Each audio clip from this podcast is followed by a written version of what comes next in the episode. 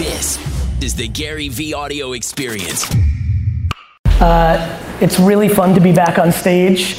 Um, just starting to get back on the road. I think this is my fourth talk since uh, COVID, so really excited to be with you, and super excited to be with you because when I think about this industry and the opportunities within it, what's going on in the marketplace right now in most parts of the country, and then for me, what's kind of going on at a global level with human beings and their relationship with technology and the opportunities that exist. It's interesting to be here because obviously this brand um, is more aggressive than so many other entities from a technology standpoint in this space, which really kind of connects for me because my background really does sit in the cross sections of technology or personal brand, small business, you know, regional business. So was giving a lot of thought to what I wanted to cover in this talk today, and I think I'm gonna break it down into a couple places. And now with a sixth book coming out, uh, was supposed to be out yesterday, but some of you might have saw I did an NFT marketing campaign for this book, and we sold 1.2 million copies. So they couldn't print them fast enough, so we pushed it two weeks. Thank you. That wasn't a humble brag. I didn't need the claps, but you're very sweet.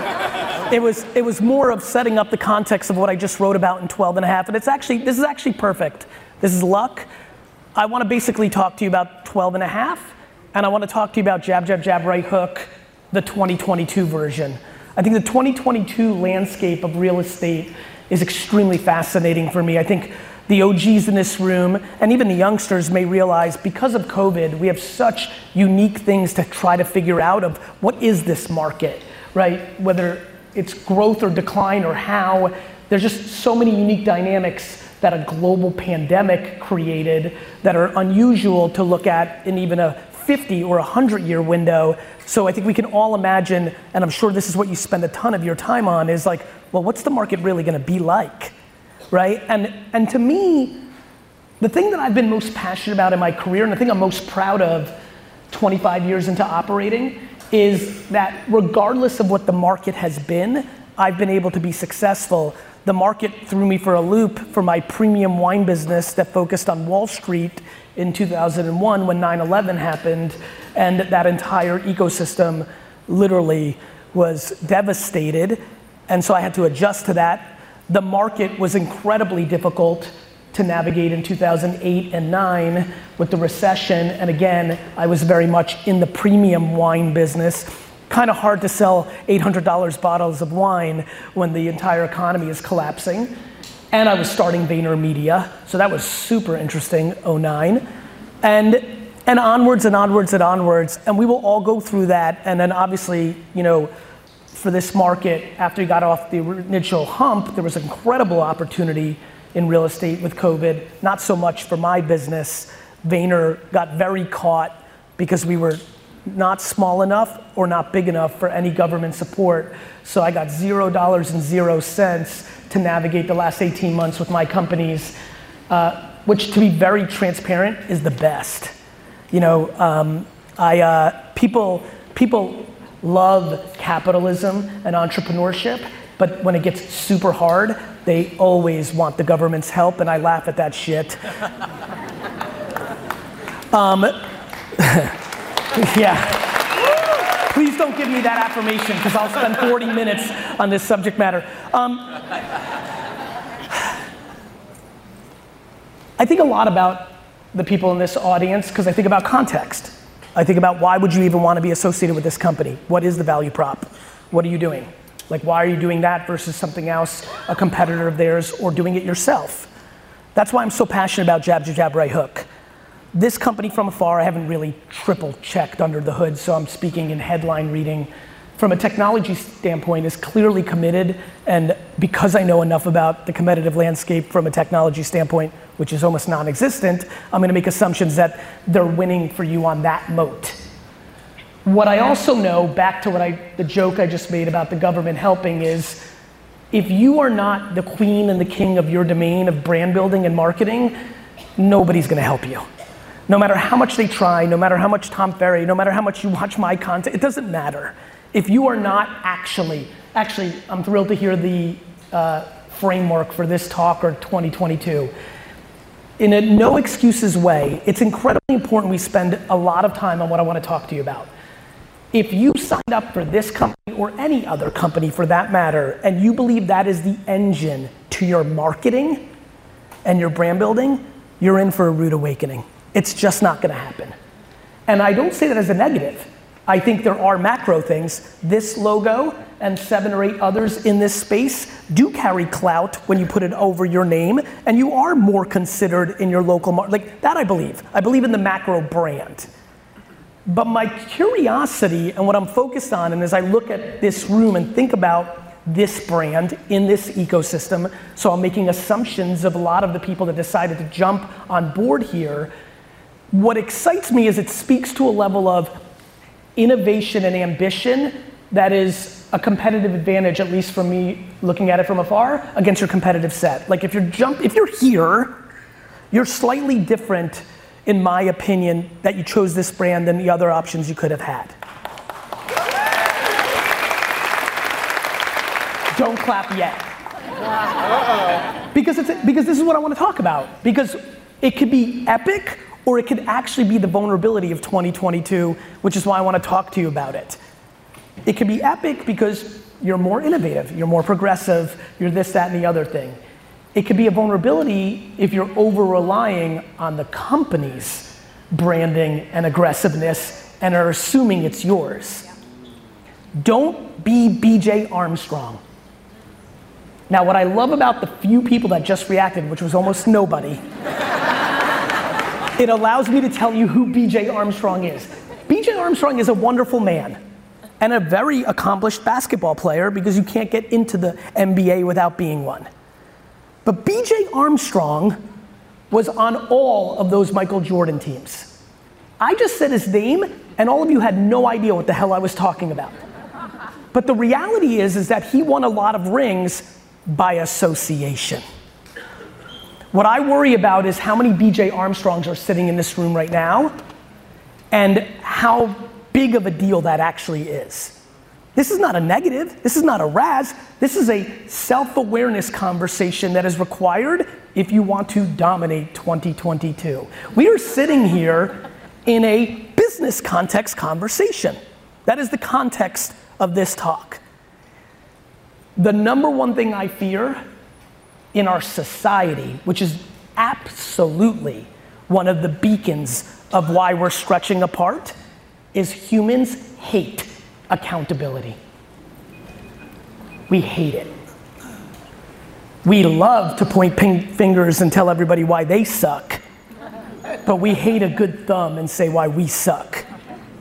And what happens in the framework of this industry with brands that are winning at this level is a subconscious passiveness that the decision to even join it you believe is the thing that's going to make it work when I know that the variable of your upside is what you're going to do about it.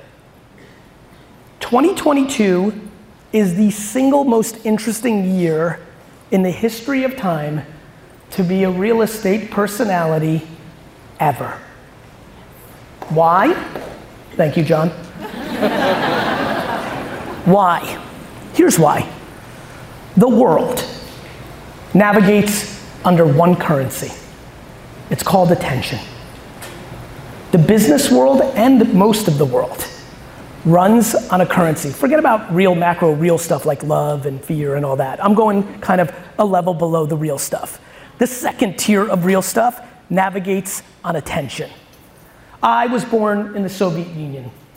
I grew up in the US, very affected by the 80s Cold War and geopolitics and all that stuff. Made me incredibly interested in history and things of that nature. Some of you know me, I was an atrocious student, like F's, like not C's, F's. But I got A's and B's in history because I paid attention. And one of the things I learned in the 90s in high school was that when there was a coup in a country, a coup d'etat, that they, at the same time that the army would go after the palace and kick out the dictator or president, they would also attack the radio station, the newspaper station, and the television station. And from a very young age, that always struck a chord with me. And I always wanted to understand why. And I got to the point pretty early in my career, which is at the end of the day, humans are headline readers. Everybody in this room has remarkable levels of conviction around two headlines with no education underneath it. It's what we do. It's not bad, me too. Attention is the currency that is the variable of the context of this talk. We are here, my assumption is you'd like to be successful next year. If that is the case, I'm going to really milk this hour with you to get you to understand why all the things that have been working for me for the last 25 years will not change for the next 25 years because I am a binary machine animal to the concept of contemporary attention and how to provide value against it. Every person here can do it if they understand it and they have the ambitious work ethic, the humility to take a step back and understand they don't understand what's going on if they don't, and putting it into practice. When I wrote Jab, Jab, Jab, Right Hook, it was trying to show people at the time in 2012, I don't remember when I wrote me, 13, was that holy crap, this social media thing is really, really happening. And uh oh, 99% of the people that put out content are putting out selfish content. I got ready for this because I knew it was a good one. I was excited. I was really excited to be with you. For real. No bullshit. really, I'm pumped to be here. I am. It's great to see you. So I did a little searching. You know, that's what I do for a living. How many people here follow my content just for context? Thank you. And to the ones that didn't raise their hands, I was paying attention. um, so for the ones that raised their hands, you may know this about me. For all the content I put out, and I put out a lot, and for all the things I do, the majority of my time is spent listening. My flight to Orlando yesterday, three hours, just reading 41 different hashtags and every comment everybody had about it. My flight from Orlando to here yesterday, Reddit and 4chan groups and Facebook groups to get a sense. I did a ton of homework on many of you in here and the content that you put out. It was enjoyable. It was enjoyable because it was affirmation for me once again of how much people don't understand social media. Not as I'm professor and you stink. I mean it. Honestly, this isn't this is just an important combo. It's not like you don't get it, I get. Who gives a crap? Let me just tell you an observation that is predicated on the people in here's content on social, which is the following. The lack of patience in actually building relationship on social. See, my thing with real estate agents and firms is really fascinating. In real life, there's actually an incredible level of patience and relationship building going on with the people that win. You're all good to get in there with the PTA. You're awesome at some softball coaching. You're really good at girls' night at, with wine at the pizza thing on Thursday. You're cultivating. You're romancing. You're flirting. On social, you're like a drunk dude at a bar last night, slipping a key off of a hello. yeah. I got in last night. I saw some of you. Listen to me. 99% of the content in social, forget about real estate, the industry. You know, I have 2,000 people globally. We have all sorts of data scientists, nerds that can't even look you in the face because they only care about math, all the stuff that you can imagine. And we look at this stuff. This is what I do for a living. This is what I do. 99% of the content that is put out on social is dramatically and inherently selfish. It doesn't land. There's too much. It's just supply and demand. If you're just posting another picture of a beautiful house, there are 73,000 of those on Instagram and LinkedIn and Twitter. We're not good at it. The variable of success in 2022 in the real estate industry is being good at it. This is very important. There are OGs in this crowd who have dominated their local market for 15 years, relationship on relationship on relationship, who are starting to lose market share to first year rookies because first year rookies know how to make a TikTok. Yeah. This is important. Yeah, rookies. And rookies, don't get high on yourself. You're doing a lot of dumb shit too. All right? Some of you rookies need to learn the basics of actually how to do a contract, but we'll get into that later. And this is the point. This is the point. I'll make a societal point and what I just made is a point in business. We are obsessed with this notion of blue and red, and all the magic is purple. All the magic is purple. I know, you know, we're in Texas, we all know. It's blue and red time. I get it. We're gonna get to purple. It's what we do. It's what we do. We will get there. That's for another day when I run for office. For now, I'm not running for office. I wasn't born here. I can't be president. If I can't win the biggest thing, I'm not interested in the game. But, but listen to me. I want to help this room because I don't usually get a full hour. Usually it's Q&A. I'm like, God damn it, an hour keynote? How am I going to fill this? I'm like, mm, I might as well go deep. So we're going to go deep. Please, if you remember anything from this talk, think purple. Let me explain what I mean by that what the reactions and the energies that just happened is there's this fascinating thing. This is the beautiful thing about being a listener. And as some of you may know, my sister has entered this business three years ago, so I'm double listening because I love her more than anything, so I'm paying attention even more. There's this incredible tension and conversation and just macro energy of the youth movement versus the OGs because of technology. Before it was just the OGs, you had to pay your dues. And for the OGs, I have a lot of empathy. I had to pay my dues too. Like, you don't think I'm mad that I didn't have the internet and the blockchain when I was 15? I would have owned the Jets by 19. but the OGs need to understand you don't control when timing is. You're mad that these kids have Facebook and can speed it up? Well, guess what? Your great great grandmother's mad at you that you had running water. Like, you know, things like things change. It's okay, right? So, but what we have to do is the following. I am fascinated that so many people that are players in their market have an advantage of history and reputation and word of mouth are allowing the rookies to take up so much of the attention and the real estate. I'm fascinated by it. It comes out of your audacity. It comes out of your audacity. I understand you're the queen bee of Sacramento. But technology doesn't care about you. And it's happening, and I'm watching it happen. On the flip side, for the rooks, you, a lot of them are moving too fast and are relying just on the notion of social content and are making missteps on the stake of the game of sizzle and steak. And so there's a lot going on, but the reality is, and everybody knows it here, you can stumble through your first five, six, seven, eight deals. You're gonna learn that part. How to do it and how to have partnerships and couple relationships, it's the commodity. We can razz on the rooks of like they stumbled there or they didn't get it there or they misstepped there. You were rook too. You made those same things. You figured it out. They're to figure it out.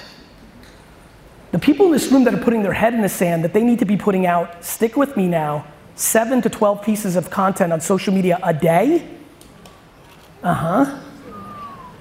If you have basic ambition, the people that have their head in the sand on that are going to lose. That's the word I'm going to use. What do I mean by lose? I don't mean you're going out of business. If the market's hot, the world's abundant. Nobody's really, when you're mad at that person in town, nobody's really taking your stuff. Like there's plenty of room for everybody. I mean it's going to chip away day by day by day.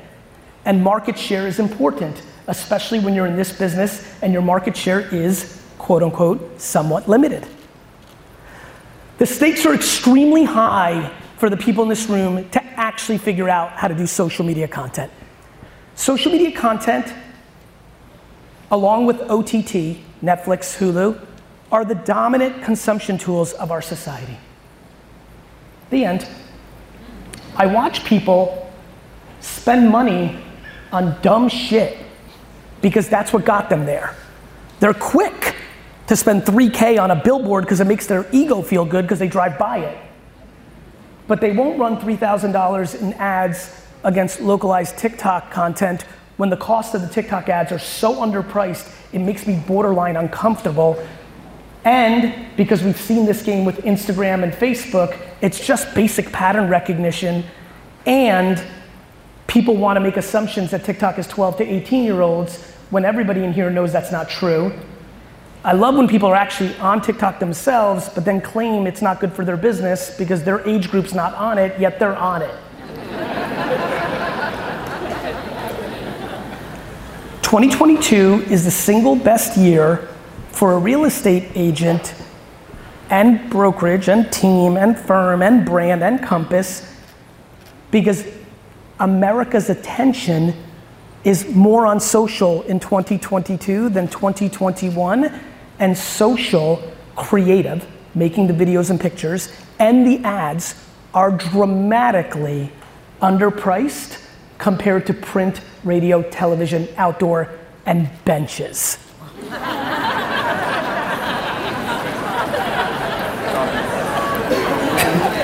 That one hit if i if I could leave with anything, I would leave with a macro commitment from the top, the mezzanine, and this floor, a macro commitment to actually deploy the 25 hours of homework. This is what I'm asking for. I'm asking for 25 hours of homework from you. I'm not looking for you to get motivated or compelled or potentially open to doing this and then deciding you're gonna go home and you're gonna hire your 23 year old niece because she gets this shit. I need you to get it. You have to understand it. Because if you don't, you won't know how to judge your 23 year old niece or the person in the office that does it. If you don't understand it, you don't know how to judge it. The reason I have so many people reach out to me and say, Gary, this doesn't work, is because they don't know how to do it. They don't know how to judge it. You know what doesn't work for me? A screwdriver. I'm serious. Give me a hammer and a screwdriver, and I can't do that much with it. I'm not overtly handy. And so, what people do is they blame the tools and the opportunity, but not themselves and their capability. What I'm looking for is 25 hours of actual homework. How do you post a TikTok ad, enter on Google? Yeah. People like, Gary, so how do I do this? I'm like, go to Google. I know so much now. Google. It's free, right? Oh, geez, remember we had to go to the Encyclopedia Britannica?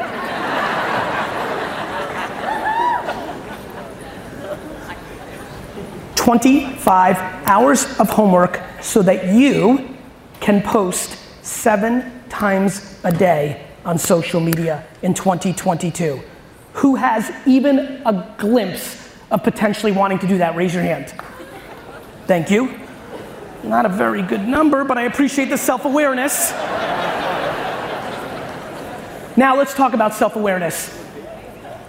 Let's talk about self awareness.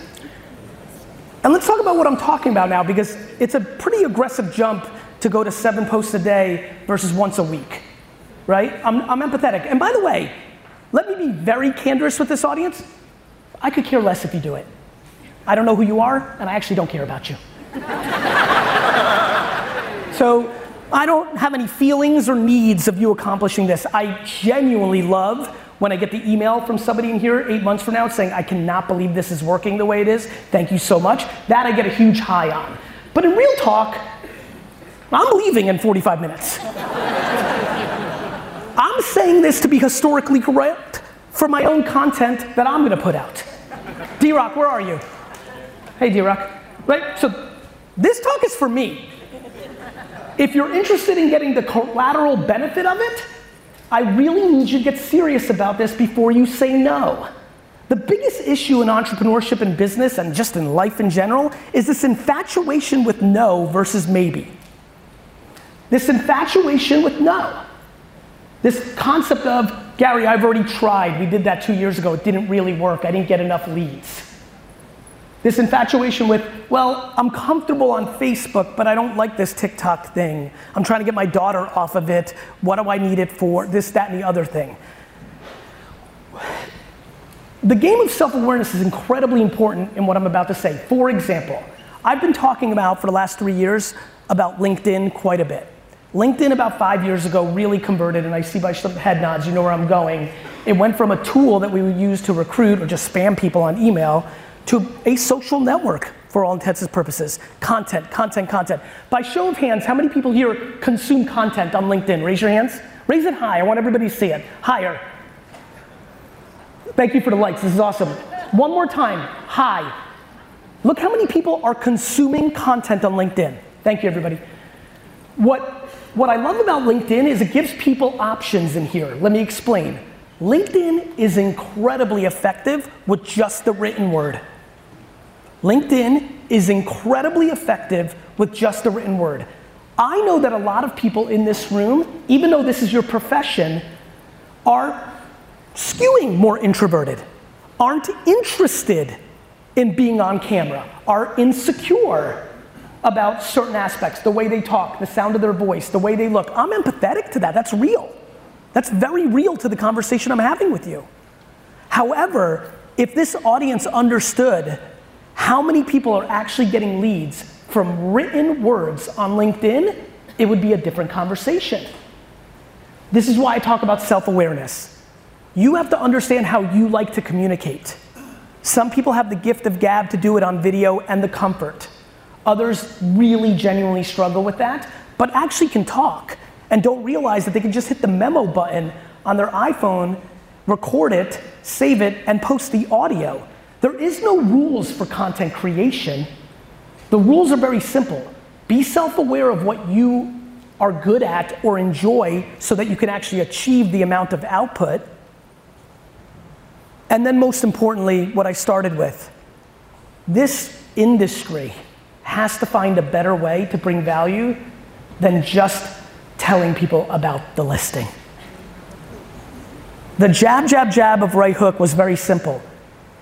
Talk about other things. And then it's unbelievably okay once you've built up equity to ask, aka post the listing. You will close the listing. Your open house will be more attended if you've done a phenomenal job in actually bringing some level of value in your feeds. The problem is everybody goes so literal. I'm a real estate entity in this feed. I'm to talk about real estate. What people don't realize is all the strengths that so many of you have in the real world are the strengths that you can have in content. The thing that I really want to challenge this audience to think about is if you love golf or cooking or fishing, that that should be a core component of your content strategy. You can't post seven times a day if the only thing you want to talk about is your listing or joining your team. You can when you decide to be an, you know, an actual human being. So when we think through this framework of how we provide value, we need to understand this. Now, what gets really interesting for me is the no versus the maybe. Let me explain. TikTok, right this second, is a marketing phenomenon. You can literally, tonight, because you thought this talk made some sense to you, download TikTok for the first time. How many people here do not have a TikTok account? Raise your hands. Stand up. Stand up. Stand up. Stand up. Stand up if you do not have a TikTok. Let's see it. Lights up there. I got it. Good. All right. First, first, no, keep standing. Back up. Back up, dude. Thank you. I see. First, let's clap it up for these patriots. You can sit. I can't believe, I can't believe you do not have a TikTok.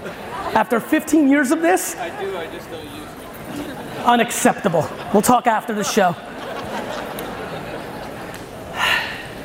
Let me tell you what's so cool about this for me. This is wild. I'm gonna go, this is what's fun about having an hour. For the ones that stood, that are compelled out of curiosity to maybe make a play, I want you to create a TikTok account after this talk tonight, this evening. When you create your account, I want you to put your photo in. I prefer it not be one of those atrocious LinkedIn pictures all of you have. be human.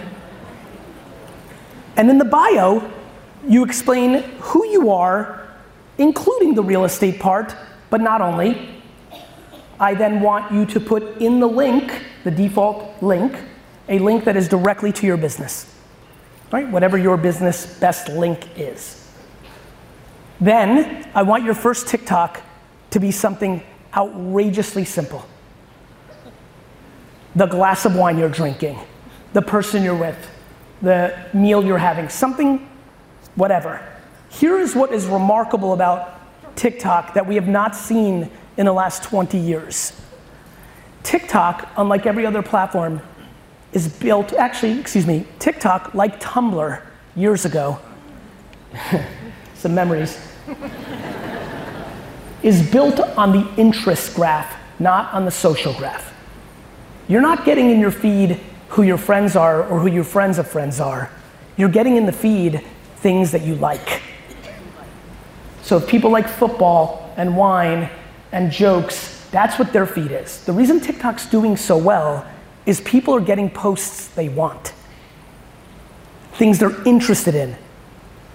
And so the interest graph is amazing because unlike the social graph where all of you remember when you went on Twitter or Facebook or Instagram and you posted and you had to like text your four friends and ask them to like it because you felt so bad about yourself. I know how humans roll.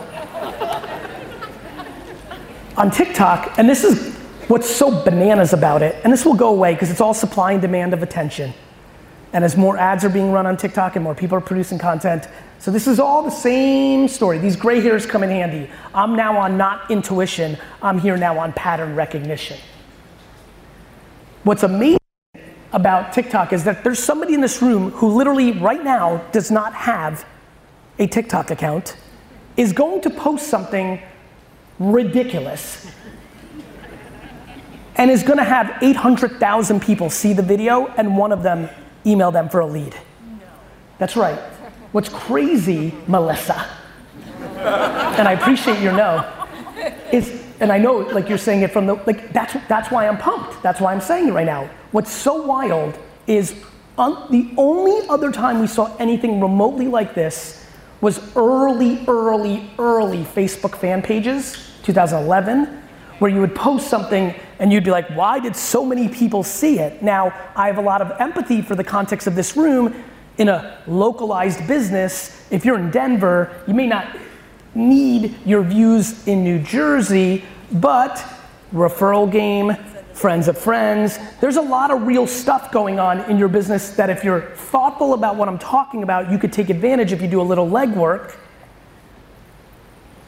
Early, early Facebook fan pages, we're talking about 10 years now, but the number of people whose first post get 5, 10, 15,000 views is remarkable. It's absolutely remarkable, and I couldn't compel you more to do it.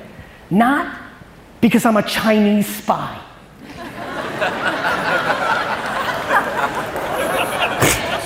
I know, you cynics. Not because VaynerMedia does well with TikTok, but because you have to. Is she okay? She's good? I'm proud of you. That was fast execution. Do you need a job? but because I'm trying to get all of you ready for the rest of your career, let me explain. How many people here, lights again, this is great, I'm having fun. How many people here, by show of hands, are retiring in the next 10 years? And before you raise it, I don't mean you're gonna crush it and buy a yacht. I mean, you're old and you're finished. Raise your hands. 10 years. Raise it. Can I get the lights, please? Raise your hands. 10 years. Fair, fair. Okay, thank you. Let's clap it up.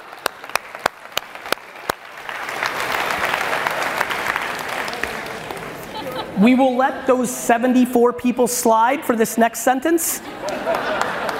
But for the rest of you, 10 years. Do you know how much technology changes have happened in the last 10 years? Do you understand that almost everything we do from, I mean, if you, if you look at your cliche 18 year old that lives on two core things TikTok and Netflix. They didn't even exist. I mean, Netflix did, but in a very different form. CDs to the house, pretty cool. Those two things didn't even exist. And this is where I need the OGs to hear, to go back to the history books with me. There are people in this room, my friends, for the youngsters in here, under 30, under 30s, make some noise. You're gonna like this one. Under 30s, there are people in this room who once said that they would never get a cell phone because their pager was good enough.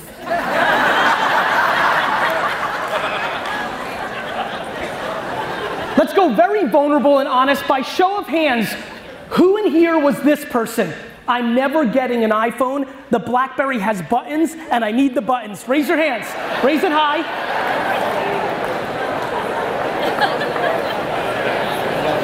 By show of hands, while we've got the lights, who in here said, I'm never getting either one of the following a Facebook, a Twitter, an Instagram, and now has one? Raise your hands, raise them high, own it. My career is completely predicated on one hypothesis. I have intuition from the luck of my parents having sex at the right moment. It's true. I have intuition that allows me to understand what all of you are gonna do when you think you're not gonna do it. This is the crux of what I wanna talk about today with you, both on the marketing side, as I've been, and in a few minutes, on the management and team side. I need everybody here to leave today with at least the seed of maybe, kinda, sorta, and I am not naive and incredibly self aware and very in tune to how this may be entertaining and you might have gotten a laugh and it might be curious, but you are viscerally against the concept that I'm throwing down. As I said earlier, that is incredibly fine, but let there be no confusion. The data is extremely clear. Market share amongst real estate agents in local towns are shifting, completely predicated on the ability to be good at social media. Now, you may be more than happy with how much you make and have eight years, seven years, nine years, and you're like, screw it. If I make a little bit less, I'm still good. And that's amazing. That's actually awesome. Do you? But if you're interested, I mean it. Like, you know, I, I think people are very confused at times. Like, if you make $12 an hour and you're pumped, you won life. Most of my millionaire friends are miserable as shit. But if you have a sake or an interest in growing market share in your place, there is nothing else. This logo can do a lot, but not the thing we're talking about. You've got to make the content. You. You've got to talk about why your local town is awesome. I said this at a Tom Ferry event that was here 10 years ago. Become the mayor of your town with your content. If you make content of why this subway, you know, burger shop is the best, that might just catch someone's eye and that becomes a lead gen. If you're the person that reviews the school on video form in Facebook groups or on a TikTok, that might be the gateway drug to the business that you're looking for. Content on social has become a requirement of growth, not an option. It's clear, and again, you don't need to do it, but it's really the conversation to be had. And I hope you guys take it a little, just a hair more serious. And I hope for the people that remember they did well on Facebook or Instagram, but then the organic reach went down and you're not doing as well. For who here had a good run with either Facebook group or Instagram, but then felt the effects of the reach going down and are not doing as well as they've done at their prime time in their careers? Raise your hands. So, for that group, because you've already tasted what I've talked about, you must immediately get serious about TikTok. Immediately. Yesterday. Let's move on. Thank you for that chapter of this talk.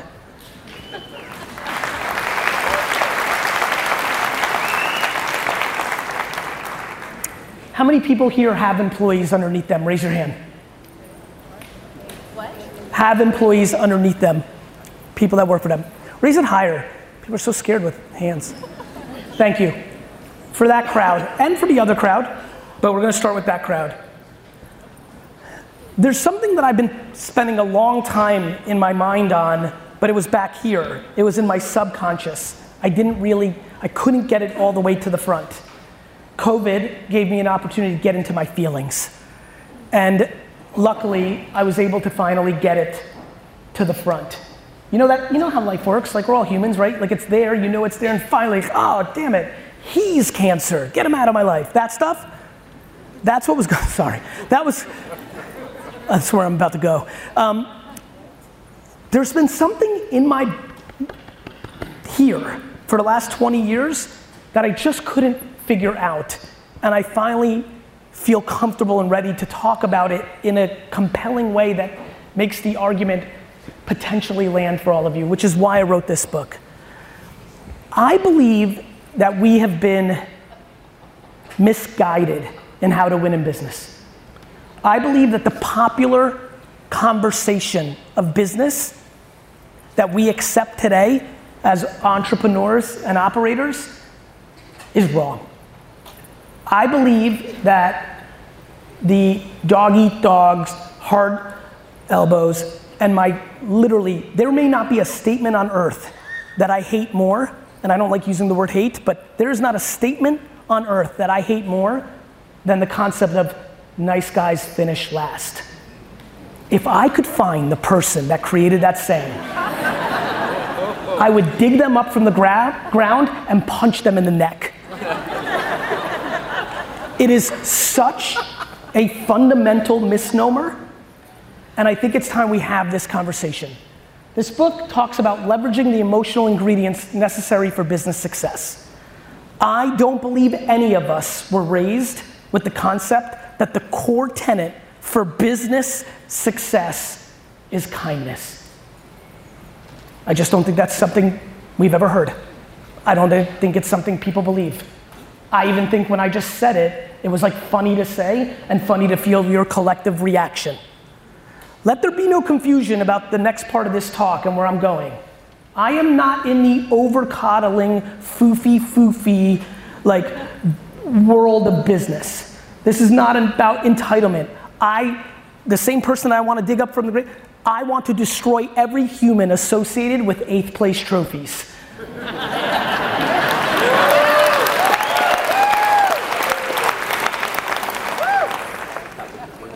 I am not looking to coddle this up. I'm here to dominate. I am here to build the single greatest entrepreneurial career of all time. I'm here to, if you bother me too much, I'm gonna start a real estate brokerage in your local town and put you out of business. I'm being dead serious. I'm very weird when it comes to competition. So, as I talk about what I want to talk about now, please remember all the things that I just said in the last two minutes kindness, empathy, compassion, the soft skills are actually the hard skills. People are confused. People are confused where we are in the world, not today. This isn't about, I know where some of you are gonna go. Some are gonna go, oh, I see what Gary's doing. He's trying to prepare us for Gen Z because they're so woke and soft. Uh, news alert, that is not what I'm doing. What I'm trying to do is get everybody prepared to understand how they can make more money, how they can be more successful, how real this is. You have to understand what's happening. What's happening very simply is this we've been lied to. The world is inherently abundant. Even in a local business where you're trying to compete against seven other people that you know who you're competing against for the houses, the fundamental truth is Nobody's taking yours, you're limiting your upside. The way you're limiting your upside is over stressing about somebody else getting a listing that you didn't get. When you spend two hours dwelling that Susan got it and you didn't, that's two hours that you played on defense, not offense. There's nobody taking your stuff. And because of that and things like that, we are confused. We think that there's a certain demeanor, a certain style that needs to be done for business success. Of course, of course, you can be massively financially successful being atrocious. it exists. We know it. And to me, you know, I heard somebody say, whether it's, you know, it is unfortunate, like, it, honestly, no feelings towards it. Unfortunately, fortunately, it is life. What's that got to do with you, though? At the height of the Steve Jobs God era in Silicon Valley, I was booed aggressively for the only time in my career. Ironically, in this wonderful town. it's true. I was on stage in the height of Steve Jobs land at South by Southwest, and I proclaimed that I wanted to be nothing like him and that he stinks. because I didn't like the narrative that I watched a lot of kids start running their business because they heard that Steve was mean, they decided to be mean. Can somebody logically explain to me why it is ever appropriate for a boss to verbally undress an employee in front of everybody else because they made a mistake? What is, can somebody articulate it in a way that makes any sense whatsoever?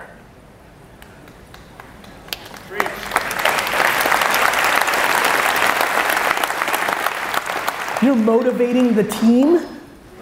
You're scaring people. Fear works. Love works better. It's just the way it is.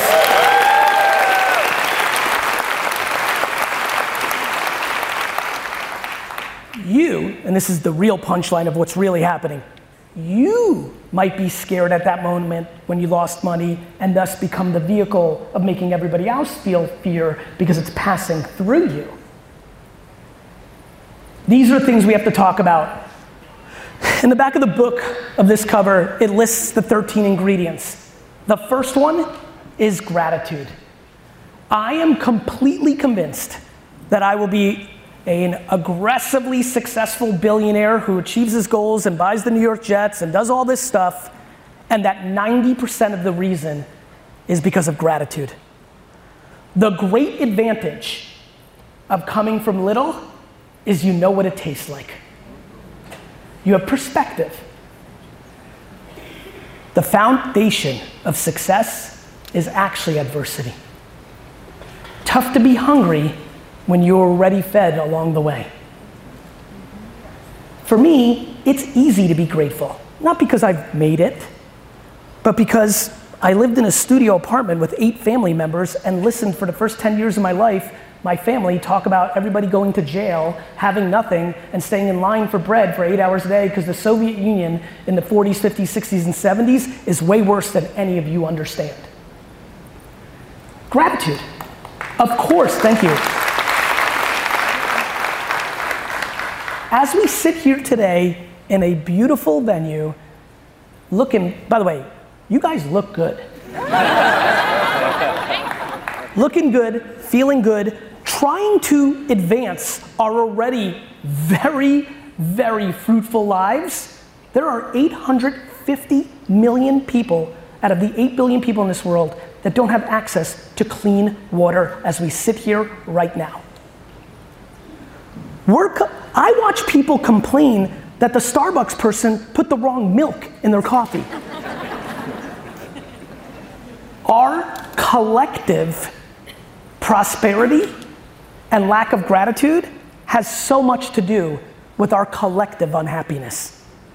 This is what empires do. All that America is right now at this time is a 300 year prosperous machine. You know, like the Roman Empire. My friends, to go back into the business context, I really mean what I'm about to say. I believe the single core thing, and it's black and white, that keeps everybody from the place they want financially or professionally is 100% predicated on your mental framework. I believe that if you're able to actually be grateful for even having the chance to do what you're doing because nobody died last night, including you, that you should be happy. I don't think that's far fetched. I don't think that's crazy. I think all of this is actually being played out because people are insecure and want to perceive themselves being successful to others. I believe most people want to make a lot of money to buy dumb shit to impress people they don't even like.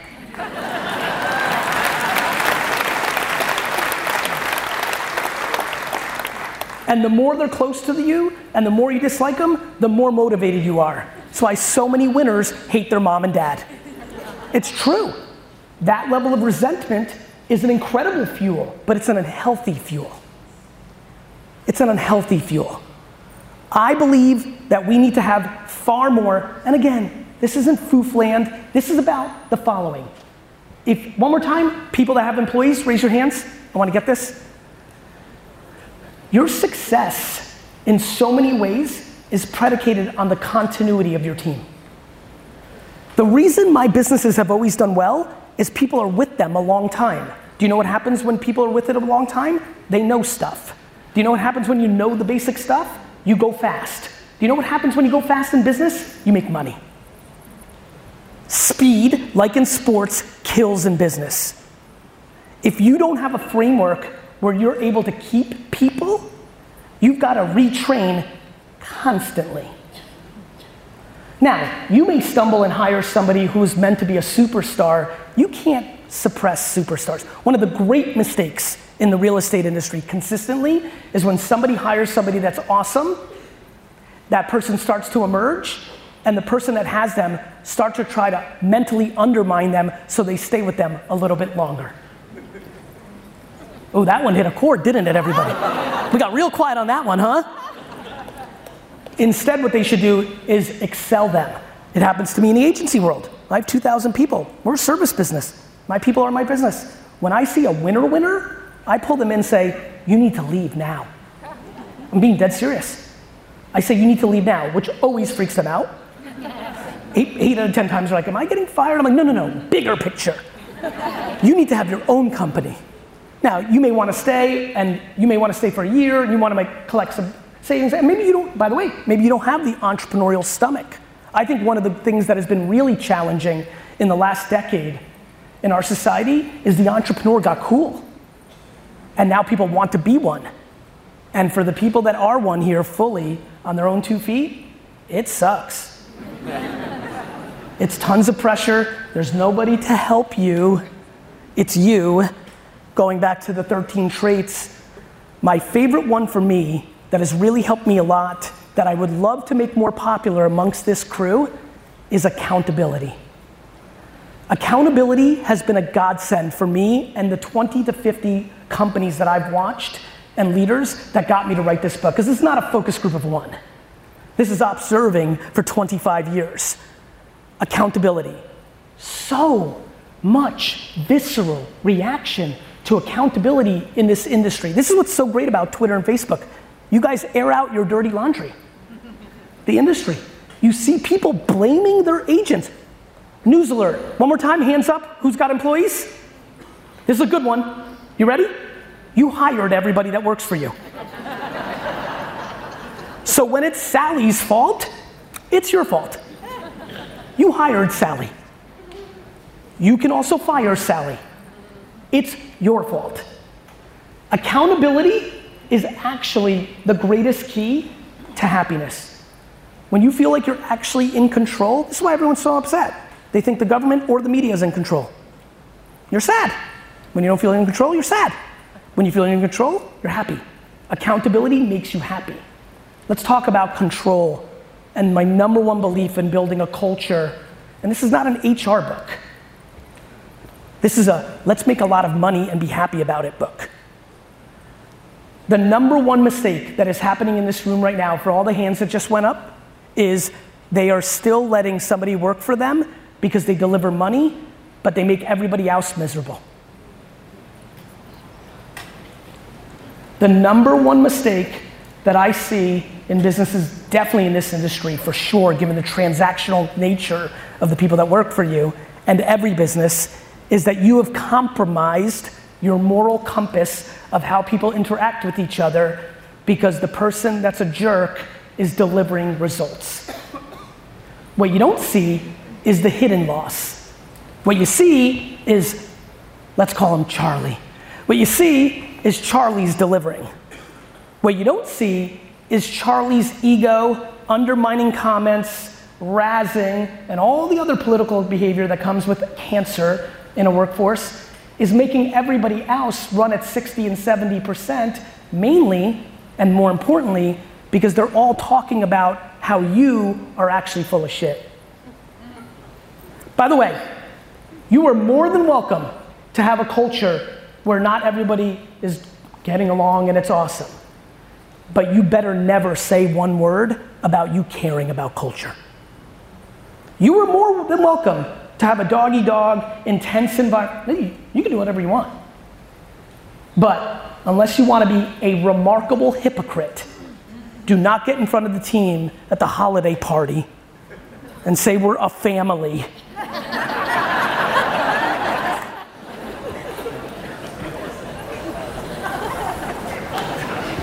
Scott.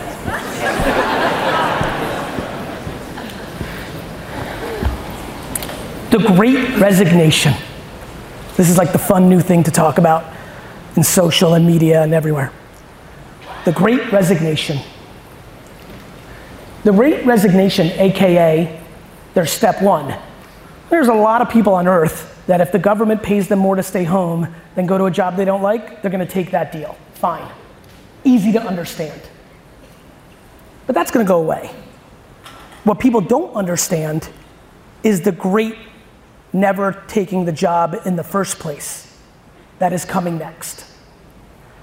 The other reason that I'm desperate for all of you to get serious about actually caring about feelings as an offensive weapon for your business is not because I want the world to be nice, though I prefer it. It's because if you don't do it, forget about retention or maximizing how much the team produces. We are on the precipice, back to the 10 year people, those 73 people that raised their hand and are retiring in 10 years, they're about to say, Thank God I'm retiring. Because if you're in the game of being around in 10 years, you have to understand what's coming up the ranks. These are 15, 17, 19 year olds that aren't lazy, that are not entitled, that are not soft. They have options. This is not about they don't want to work. This is about I'm 16 and I make $250,000 a year on YouTube ads. This is I'm 22 and I could just do makeup on TikTok and make 110,000 a year. Sorry, mom, I don't want to go work at some bullshit place for 45,000 a year. This is not they're soft. This is they're smart. If you don't understand how real this is, and don't even get me started on NFTs, where every person that can draw a little something is about to make money, don't even let me get started on the blockchain. And by the way, on the blockchain, just for two seconds, every contract, every contract in our society in 20 years is gonna be done in NFT form so whether you like Bitcoin, you think it's a scam, you like NFTs, you think it's a scam, if you plan on doing contracts, you know that thing we made fun of the rookies for, you better figure out Ethereum yesterday.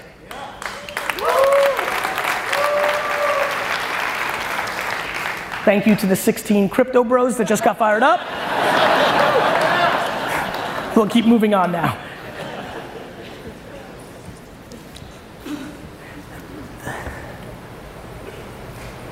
My favorite chapter in this book is patience. Patience is super interesting. I've learned a lot about patience the last three years when I started getting aggressive with it in my community, when I started realizing, oh, I'm winning because I'm patient. Doesn't seem obvious with the energy that I deliver my conversations in. It's unbelievably obvious if you understand my career and how I've navigated. I didn't realize how much everyone hates patience. It's similar to what I said earlier. I didn't realize that people wanted success so fast to put a band aid on the insecurities. Ah, I didn't get it. I get it. You want to make a million bucks to shut up everybody. I see. Got it. That's why you're so frantic. That's why you're so pushing. That's why you're making bad decisions, but in the short term, you might get a bag. Now I got it. Patience is incredibly important. The problem with patience in the last two, three years, through all these conversations that I've learned, is I didn't realize how many of you, when I just said the word patience, heard the word complacent. I didn't get it. I didn't realize when I was saying patient, you were hearing passive. I just couldn't even believe, given how I roll, that anybody would be thinking that that's what I was talking about. The concept of, let's just lay on the couch this year. Patience is 100% my passion in this industry. So many people here don't cultivate very fruitful relationships, both digitally and in real life, because of their lack of patience. The transactional nature of the industry creates a subculture of what's this time worth? Well, if I'm gonna go there, I better get, and if I don't, I promise you, if you pay very close attention to the people in this room and others that have been massively successful in this business, especially if they've done it for 25 years or more, and you really get seven, 10 hours with them and you talk and you listen to the most important parts, I promise you, you will be stunned how much patience is the ingredients to their success. This is about actual relationships and actual community building. Whether you do it digitally in a Facebook group, and oh, by the way, all of you that seven to nine pieces a day, TikTok, another on the lists of it would really be awesome if you consider doing this is starting a Facebook group that is about your local region, not directly about real estate. So if you're in a suburb of Cleveland, and let's just call it Smithtown, if you're in Smithtown, Ohio, the Facebook group you create is the Smithtown, Ohio Moms Group, the Smithtown, Ohio Parents Group, Smithtown, Ohio Small Business Group. You become the person that controls that group. You run 500 to $1,000 worth of Facebook ads against people that live in, you know, Smithtown, Ohio. You get 53, 29, 17 people to join.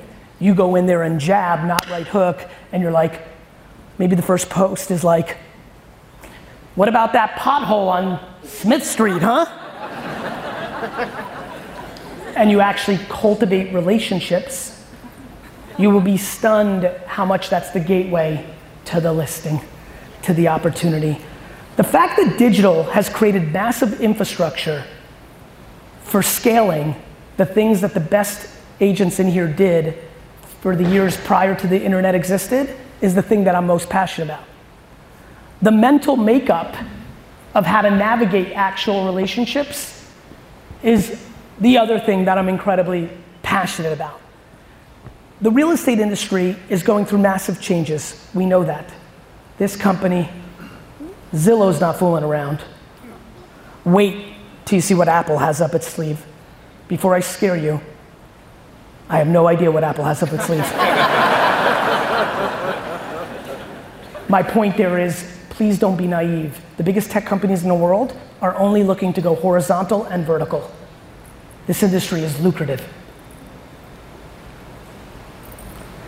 I'm trying to help you create a moat, a little island that you control. I'm scared that you think other things can be your moat, including the idealistic responsibility you're putting on this company to do it for you. I need you to do it for yourself. The two ways you do it are the clouds and the dirt. The dirt is actually knowing how to make a TikTok post. The dirt is getting a glass of wine or bourbon and sitting on a Facebook group for 45 minutes a night and making another relationship in town, and another relationship in town, and another relationship in town. The moat, and the biggest one of all, is understanding how to be a human being to the people that work for you. These are the moats that actually create substantial business success. These are the things that people really have to start wrapping their head around. People are playing in the middle. Do you know how to write copy for a LinkedIn post, run $180 worth of ads on people that live in your town on LinkedIn and press enter and then get the results? Do you know? Do you know how to say, you know what? I got inspired by Gary. I'm going to start a podcast, not a Facebook group, about our local town, and I'm just going to invite all the business owners. You know how you try to get someone's business? Let me tell you a little secret about 2022. Let's say you're in your local town and you know the 15 most successful business people in your town. I'm going to make an assumption that the most successful 15 business people in your town are probably sitting with decent financial situations to either sell or buy a home. If you start a podcast called Smithtown Business Review, and you're the host of the podcast, when you're trying to get Sally or John's business as just an agent without a podcast, you're relying on a lot of variables. But let's say you heard me today and said, you know what I'm gonna do? I'm gonna start this podcast about small businesses in our town, and I'm gonna email Charles and say, Charles, I'm Karen. I have the small business show for our town. It's a podcast. Would you like to be on it? You will be stunned how fast that human being will reply and say yes. Because people have egos. hey, can I talk to you about listing your home? You're not getting a reply. Hey, would you like to be a the podcast of the best businesses in this town? You're getting a reply immediately. You're gonna do that podcast? you're not to try to throw the right hook. You're just to do the podcast. And I have a funny thing that I believe, which is that will come around as you build that relationship. Oh, by the way, remember that seven to nine posts a day that you were like, how am I to do this? When you do the podcast and you record it on video, you can then chop up the little pieces of it, and that can be your social media post when Charles said something smart. Oh, by the way, when you run that ad, in Facebook against all of the people in your town and they see that you're sitting with Charles, you know, the big dog of Smithtown, all of a sudden some of that clout is pouring onto you. My friends, I'm not fooling around up here on stage.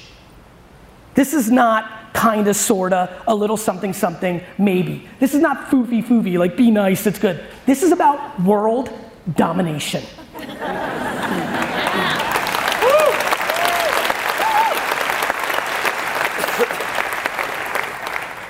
All of us have different worlds and different ambitions, but I promise you, stop playing in the middle.